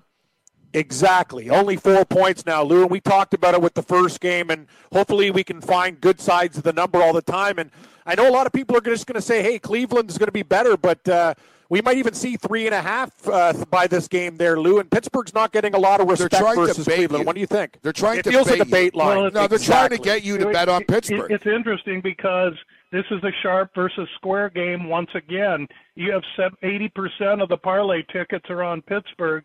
And when you look at the the uh, spread tickets, you got 29% of the tickets being written on Cleveland and 50% of the money. I'm telling you that in in Vegas, and I can't speak in New York, but I know in Vegas, you got the sharps vomiting all over Cleveland. Now, before you get too excited about that, let's realize last year the sharps puked all over Cleveland all year and got their brains beat in. So yes. it's always best to hasten slowly. Yeah, Cleveland got the backdoor cover in week one last year in this game. Yeah, yeah, but, Gabe, the but they were the getting seven and a, they were getting seven I and know, a half, I not know, four. I know, I know. And listen, and, we're doing. And that's all a reflection of Le'Veon Bell. Yep. And let me just tell you something about that. That team is pissed at Le'Veon Bell. This is this young man, James Conner, is a second year running back. Last year they were a little hesitant with him because he was a rookie and didn't know what he was doing. Not to mention, Lou, year man, he was a rookie. he's a man. He was a rookie, Lou, that was coming off of beating leukemia. Right? Yes. I mean, we're talking Yeah. yeah, we're talking about a kid that, you know, his his his his journey is an incredible one actually. Well, cancer slash Hodgkin's lymphoma, leukemia, etc. An incredible story, as you stated. Oh, and he's he's from Pittsburgh. He played at Pittsburgh, as Cam brought up. And he's a- working he's class, yeah, man. exactly. And look at the opportunity ahead of him, and that whole team is going to say, "Young man, you're with us," and he's saying, "I'm with you," and they're going to go out there, and uh, you know, I think that's going to be a great game. I look for Cleveland to be improved, where Pittsburgh could have some questions. Another game I'm I'm really not too interested in chasing. Again, of the ones we've talked about so far, I, I, I really would feel more comfortable with Houston thus far uh, than than the ones we've discussed. Lou, I want to talk about uh, San Francisco, a team like Cleveland that's uh, a lot of sharps. Hey, San Francisco, basically, you know, these guys can't lose with Garoppolo. Everything's going to be great. And you look how good Minnesota is. You got Kirk Cousins at home. It's under a touchdown. Do you have an opinion on this game? I know a lot of people are high on San Francisco, and I think a lot of people are going to smash uh, the 49ers this year in a lot of games. Yeah, I'm seeing it go the other way right now. Looks like the from again just early indications, and there's not a lot of action on this game, but it looks like Minnesota's getting a little bit of love. Uh, the way I look at this game is Minnesota's issues this uh, preseason has been with their offensive line and the strength of the San Francisco team, honestly, is their defensive front seven. So I see positive matchups for San Francisco, and I could I see this as I see every game as Minnesota, except for maybe some division games. I, I see every game as Minnesota trying to win 20 to 17. So I would I would tend to lean a little to San Francisco here, but it's not one really on my radar. Again, I'm trying to be real selective.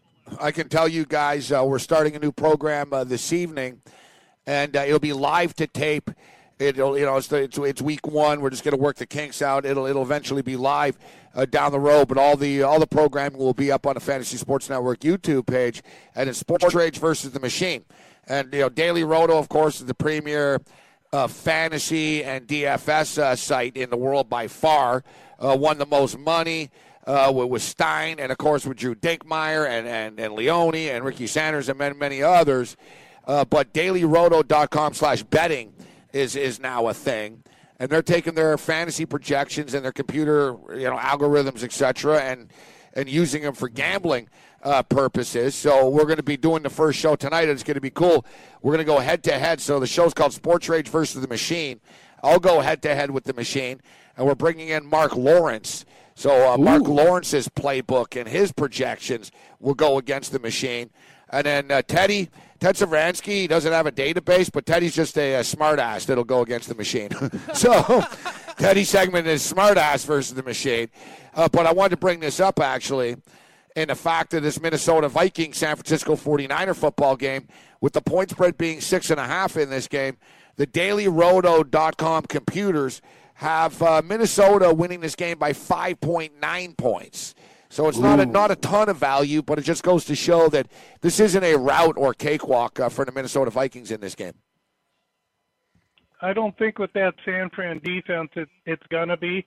Uh, again, offensive line issues are not what you want, and that's about the only chink in Minnesota's armor. I do like Minnesota in that division and in the NFC quite a bit, but yeah, you can play a lot of two point games. I, look for San Francisco to be uh, a, a good, solid team, but maybe not as hyped as everybody believes with that uh, with the way they finished last year. Now, I don't want to give away everything uh, from from Daily Roto because we're going to talk about this on the show. But one of the games that we are going to focus in on was that Cleveland Cleveland Pittsburgh game that you guys were talking about, and of course the number is four, and the computer the computer has no emotion so people are emotionally attached to the cleveland browns. Even if you're not a browns fan you almost are. People are like they want to see the browns succeed and well i think they can win i think they can cover i think we can go over the number but the computer actually thinks that there's a little bit of value now with the pittsburgh uh, steelers here. All right yes. uh, the music's playing which means uh, we let lou go. You want to uh, check lou's winners out? Go over to gamblu.com that's gamblu.com com. You can also uh, follow him on Twitter at Gamblu. Always a pleasure, Lou. Thanks for the time, sir. My pleasure, guys. Have a great week and good luck to everybody. Like a great pass rusher, the Roto experts will help you sack your fantasy football competition. When you register for their exclusive Edge fantasy package, you get a cheat sheet generator plus a player database with sortable projections and rankings from the best in the business. And you can join the fantasy conversation in the 24 7 Slack chat channel. Visit rotoexperts.com to register for the exclusive Edge fantasy package and enter the promo code FNTSY and you get a 10% discount. That's the rotoexperts.com exclusive Edge fantasy football package, promo code FNTSY.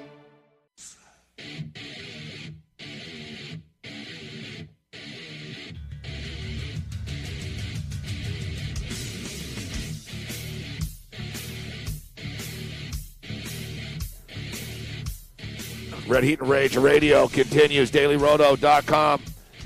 as I mentioned, I'm really looking forward to the Sports Rage versus the Machine uh, show Machine's here. pretty good, Gabe. Pretty and good. uh, and the projections. We always tell you guys, listen, man, Dinkmeyer sharing the you know the programs and these guys. So we've got access to all the projections now, just in time for football season. We're looking to kill it in fantasy football uh, as well. Uh, we had fun. We'll talk more fantasy football in the six o'clock hour. Cam's got golf. I don't have. I've given up on baseball, Cam. Yeah, I've done my last uh, I got a li- DFS I got a lineup, line. I got a lineup for you, Gabe. I'm. I'm, I'm Well, you got a baseball lineup? until the end. Of course I do, buddy. You you work your ass off. It wouldn't be right if I just came. Hey, Gabe, I got nothing. I got two golf lineups and a baseball for I you. appreciate So that. We're we're, we're action packed. I appreciate the hard work you put in. So I said, you know what? For people playing baseball, I actually did some work on it. I'll have a Uh, football lineup tomorrow for like the DFS. yeah, yeah, oh yeah. I'm gonna have. We, yeah, are we gonna go individual? We'll do uh, one of those showdowns for the Eagles Falcons game, probably, right? Can I play in the state of New York, or should I put my DraftKings picks in uh, when I'm at the Turnpike Hotel? Turnpike Hotel. I'm not sure. Did it legalize? Is DFS legal in the state of New York yet? No, they just they. It's like it is. everything else in New York, like weed. They talk about it. Cuomo, Yeah, Cuomo's gets done. useless. Cuomo's, you know, he just is. He just is. I almost hope the chick in the Sex in the City beats him. Oh yeah, that's right. That's he's, he's that, that, that red-haired chick. What's Cynthia name? Nixon. Uh, Amanda or something. Yeah, that's her name, Cynthia Nixon. Yeah, I don't know her name on the Gabe. show. I know her real name. I I, don't know. I, I watch it with Amanda? my chick. I think it's Amanda or something. Yeah, she's one pissed Anyway, off. she's chick. annoying as hell on the on the show. She drives me nuts. Yeah, in real life, she seems pretty annoying too.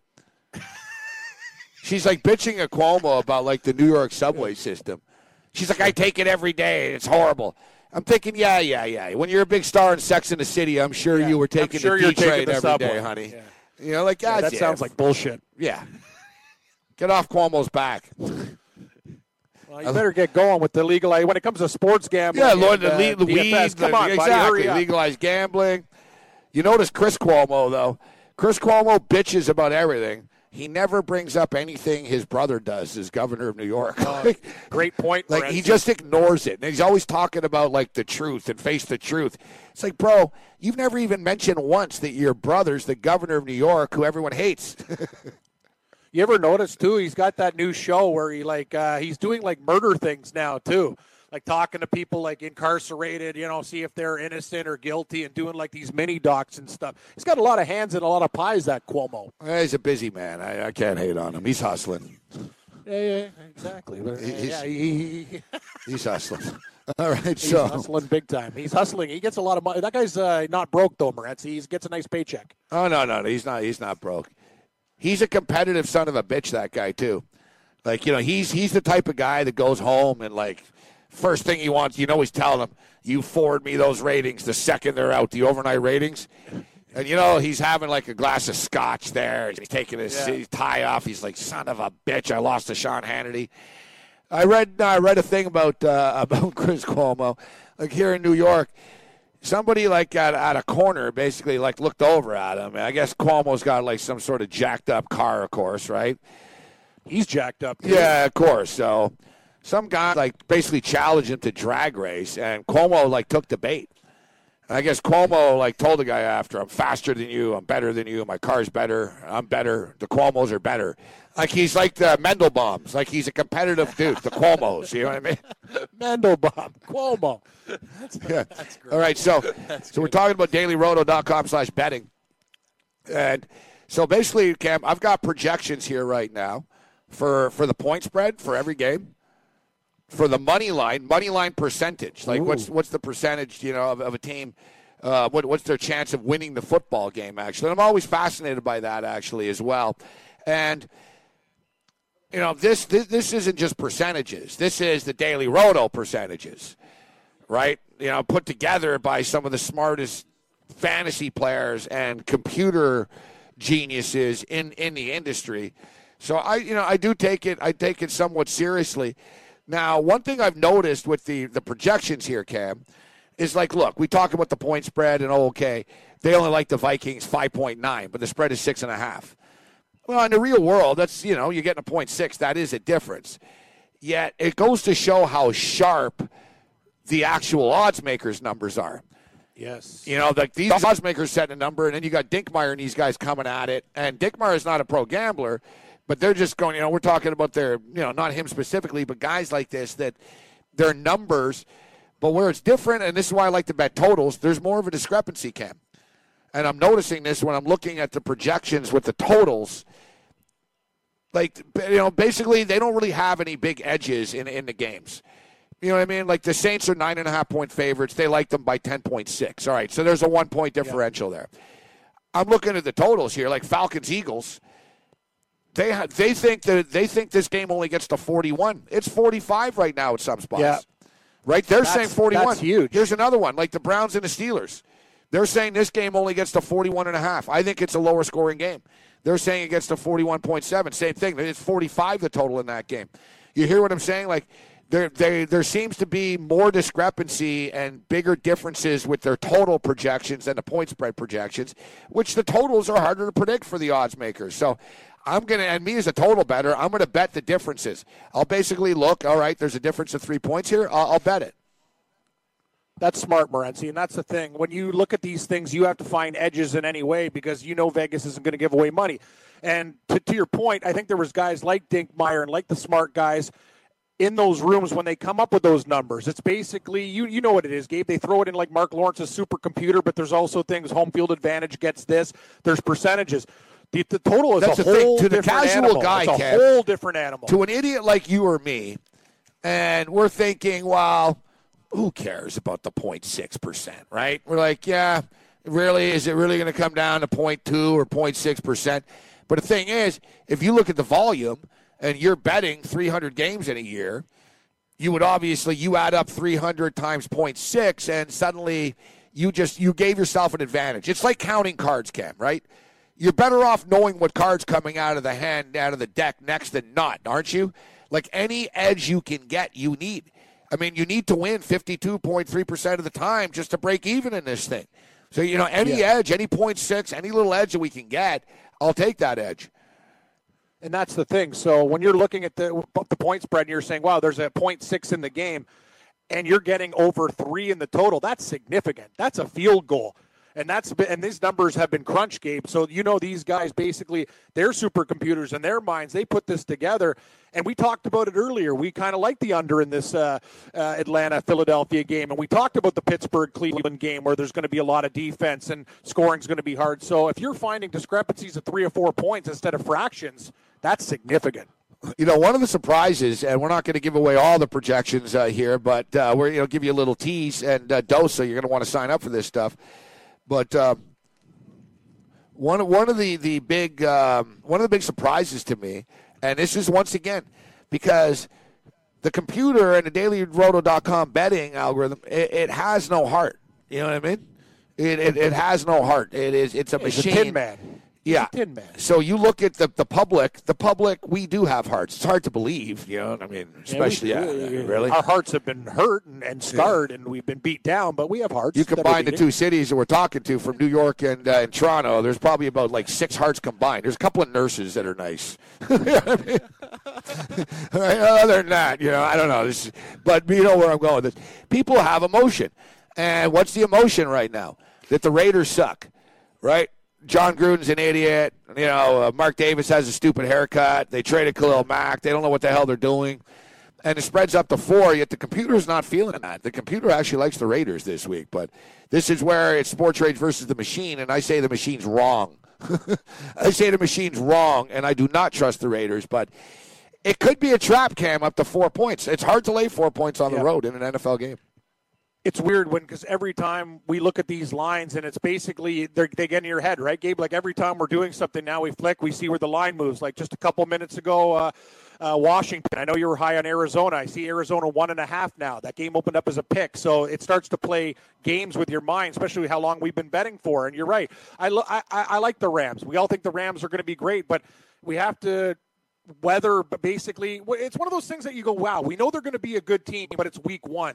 We know the Raiders over time. I don't think they're going to win eight games, but they're also at home getting four points. So yeah, I'm with you. Like if that line goes up a little bit more, I'm scared. I'd rather put the. I think the Rams win the game, but I'd rather have more money line parlays with with the Rams. Yeah, the New York Jets, of course, play on uh, Monday Night Football uh, as well. That number's uh, been holding strong right now at uh, six and a half. Arizona Washington's an interesting game. Alex Smith. climbing. Yeah, this Denver Denver um, Denver Seattle game's interesting. One thing, uh, you know, Denver Denver have won, Cam. I believe they've won like eight straight home openers, actually. And you talked about the number eight as well with the Chargers and the Chiefs. The Chiefs have beaten the Chargers eight straight times, including four straight times on the road, eight straight times overall. The Broncos have always been a good week one home team. You know, Seattle pretty pretty beat up and banged up uh, right now. Yet this week one is kind of tough, and I'll tell you what, they should be releasing the numbers over at the uh, the Westgate any minute now, any hour now, as well as the Ultimate Football Contest.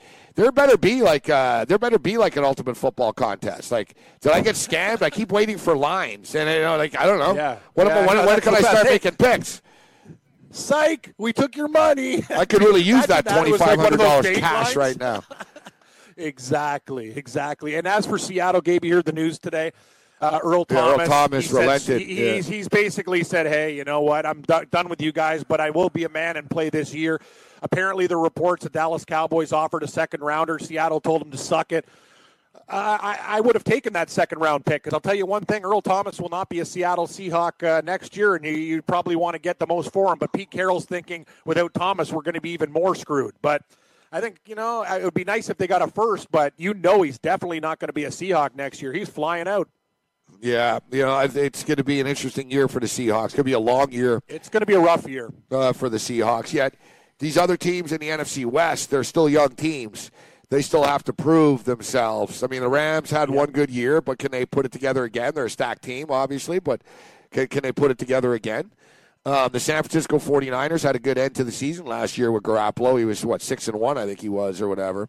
He was. But can, can he do it again? A lot of teams that he played weren't playing for anything. There was a lot of just sort of circumstances that went their way.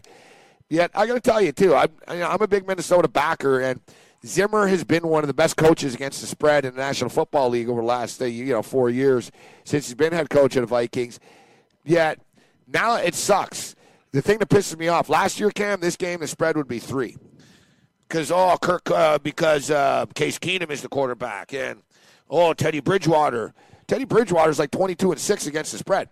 You know Zimmer and the Vikings are one of these teams. They're not a high profile team, so you'd get value and they would cover. But now that Kirk Cousins is there and they're all public, and a lot of people think the Vikings could go to the Super Bowl with Kirk Cousins.